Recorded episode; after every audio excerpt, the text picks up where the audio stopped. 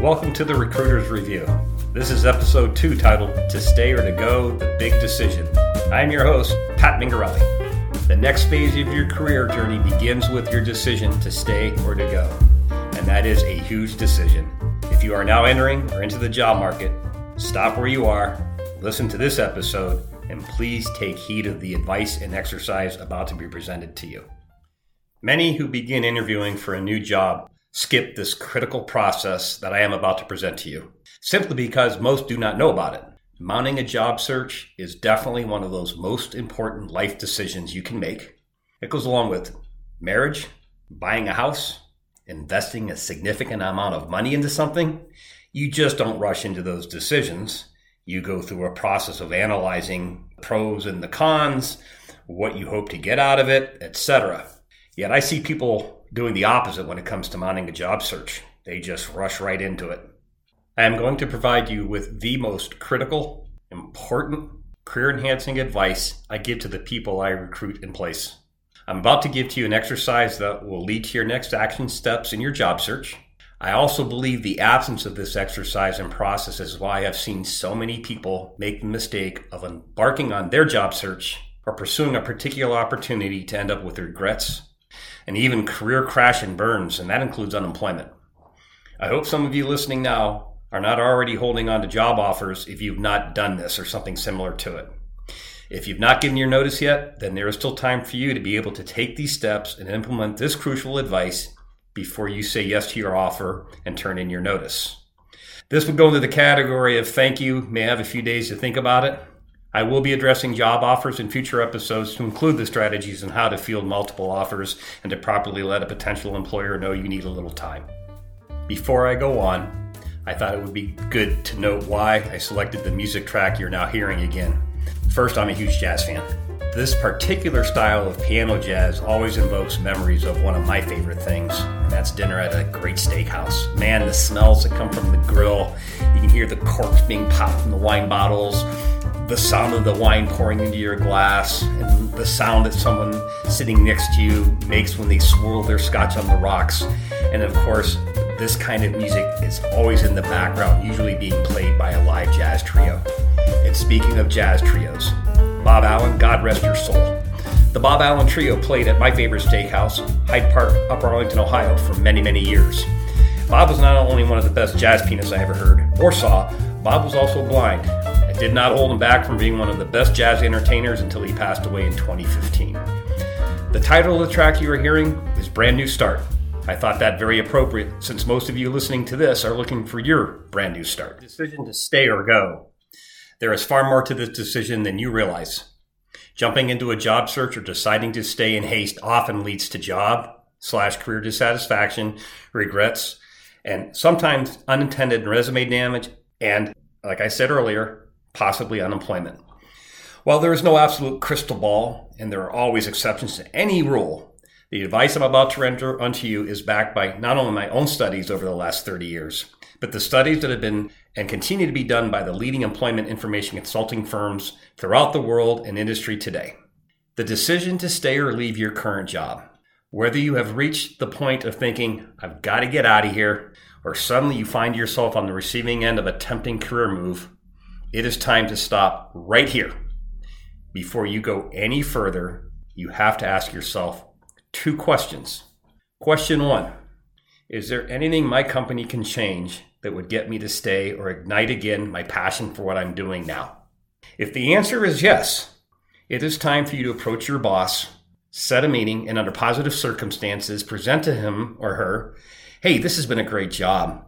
But I'm now looking at my growth here and at the company and my ambitions, and I'm hoping we could settle on a few things that will make me beyond happy and make me an even better manager, salesperson, you fill in the blanks. You have now, under positive circumstances, told your boss what you're needing for your own satisfaction and career plans. And one of 2 things will happen after this meeting. The first is great. Your boss surprises you. They sit down with you.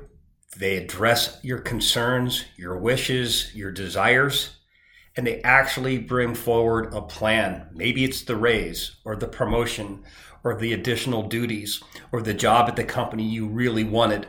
There you have it. You have what you need to stay.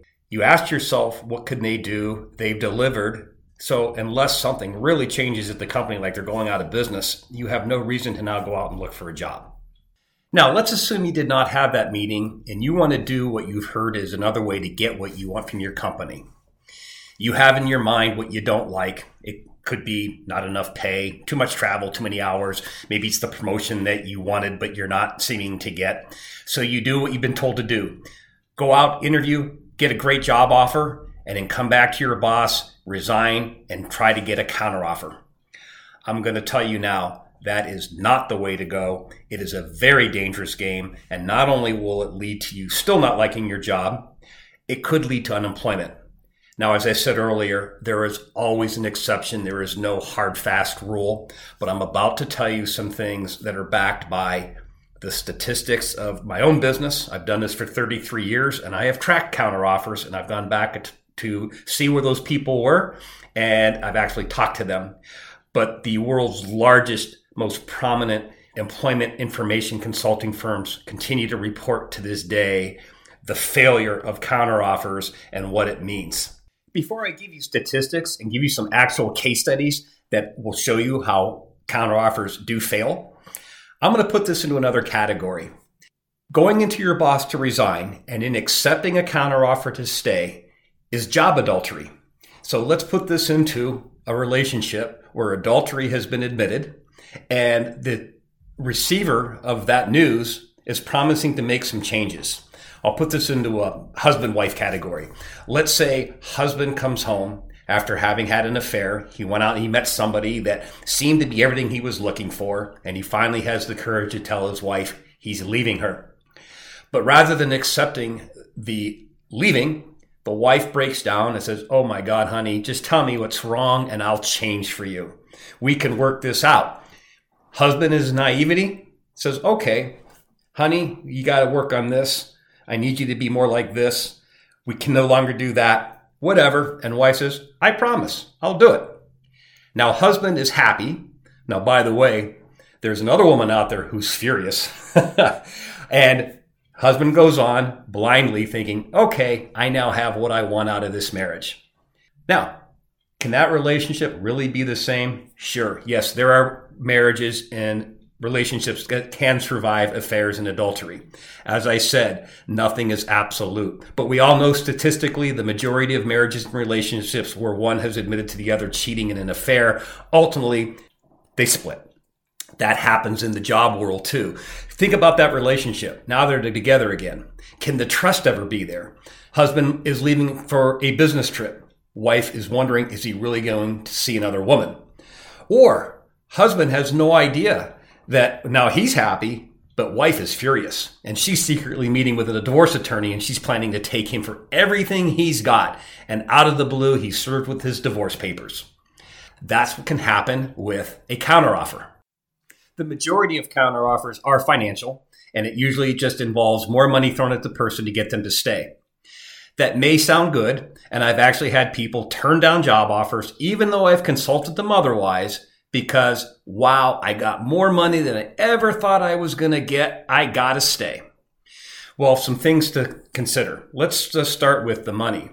Do you know where that money is coming from? It's probably all of your future raises. At the end of the year, if you're into a bonus program, you may find that your bonus is cut or not even there. They'll remind you that you took a lot of money a few months ago when they gave you the big, quote, raise.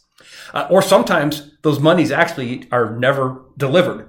They promise them. The boss says, "I'll get this approved." Next paycheck comes, no raise. "Sorry, I'm still working on it." Next paycheck comes, no raise. "Sorry, still working on it." Finally, they tell you, "Boy, I thought I could get this approved for you. President said no." I have found that people that are looking because of money, there are still other reasons. Either the money isn't there because the company is struggling, or the money is okay and they thought more money would get them to stay to tolerate the bad hours. Maybe it's too much travel, something about the job. But at the end of the day, quality of life usually wins. Just like the relationship where the adultery was discovered or admitted, the trust is usually broken and never fully restored. So the next time you take a day off sick or a vacation, who higher up is questioning that and saying, "Oh, look who's out interviewing again." Now, here's the most dangerous part of a counteroffer and why they can actually lead to your unemployment.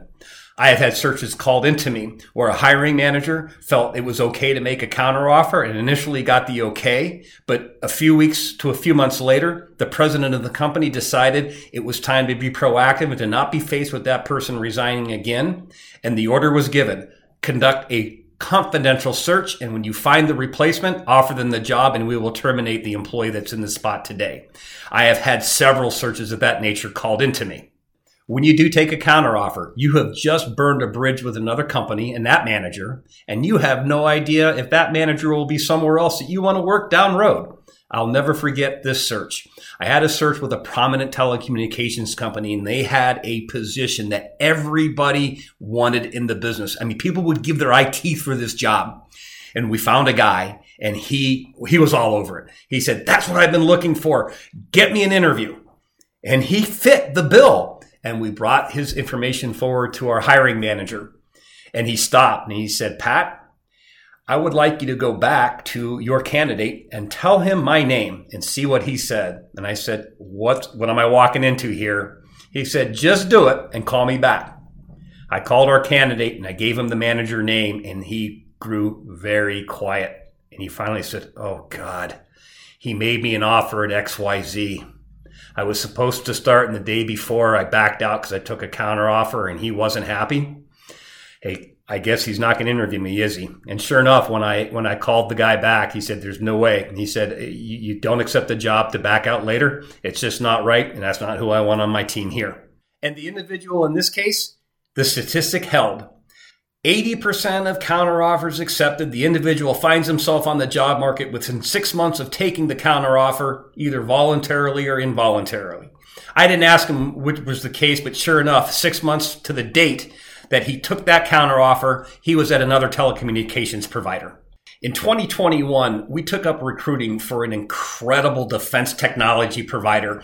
They were past startup, and this organization has some really neat technology that protects facilities and troops on the ground. And I think anybody, I'm being ex-military myself, it's just really cool stuff. And of course, we were recruiting people that actually had experience not only selling to the Department of Defense and the military, but prior service members themselves. And we found a guy. Sure enough, very good job offer was given, not only to be part of this exciting technology and company, they were giving stock. And sure enough, got him an offer, and what did he do? Did not take my advice, backed out of his offer, took a counteroffer. Well, I happened to see his resume in a totally different industry, and I looked at that name, and I'm like, because it's a very unusual name. I said, that's got to be him. Looked him up on LinkedIn, sure was, same guy. 6 months to the date, he was gone from the company that counteroffered him to stay, so I called him, and I said, "I'm just curious. What led you to leave after all?" And he said, "Pat, I wanted to call you, but my tail is still between my legs. You are absolutely right. That was the dumbest thing I ever did. I should have taken that offer. I saw the sale they just made." By the way, the company, the salesperson that was in that job just closed a $22 million contract. His commission is going to be almost seven figures. So that's the opportunity that this guy missed. Not only did he end up forced out of the job that he had, he ended up having to take a job in a whole different industry. So he's destroyed his resume now and he's rebuilding in a new area. I hope that illustrates to you why the exercise is so important. If you've asked yourself what your company can do to get you to stay, if you tried under positive, non-threatening negotiations and didn't get it, it's time to go. You don't want to play that counteroffer game. Don't roll the dice to think you're going to be the 1 out of 10 that it works out for. So at this juncture, you make one of two decisions. Suck it up, stay in the job you don't like, or take the steps to leave the job when the right job opportunity is in front of you. I will encourage you, don't just run out the door because things aren't good, because that can lead to disaster on your resume. You certainly don't want to go into changing jobs every 6 to 12 months or every 1 to 2 years because you're not going to do the next part of this exercise, which is now ask yourself, what must my next job have for me in order to leave this place?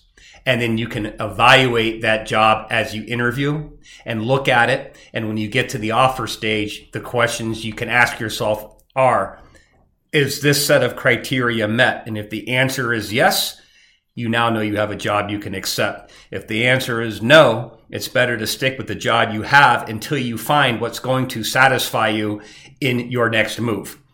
And I do want to visit that comment I just made about not wanting moves on your resume of every 6 to 12 months or every 1 to 2 years. I stated in my introduction to this series, I've been doing this since 1989, and I have seen the many changes to the job market, the labor market, and the dynamics surrounding it. And there is a major dynamic change, and I want to call it a return. Over the last 10 to 15 years, employers became less observant of the jobs on a resume, and they just simply looked, was somebody doing the job today, and would they make a move? That was especially true in technology. That is changing. And even though we are still hearing about hiring expansions, we are now hitting an economy where there are major corporate layoffs. Some of the startups and mid-sized companies are pulling back. And while they will still have job openings, where a company might have had 10 openings this year, next year, it might be 2. A company that had 500 openings last year, it may be 50 this year. Employers are starting to look at resumes and how long people stayed. A couple statistics that you should know. Number one, most hiring leaders, especially those in my generation, I'm going to give my age away. I'm 58 years old. I was born in 1964. I grew up in an era when if you had more than 2 jobs on your resume in 5 years, you would not be given an interview. You were looked at as a job jumper. Now, there is always an exception. And the market will forgive occasional short moves. Sometimes it's out of your control. You went to a company, it looked good. They lost funding.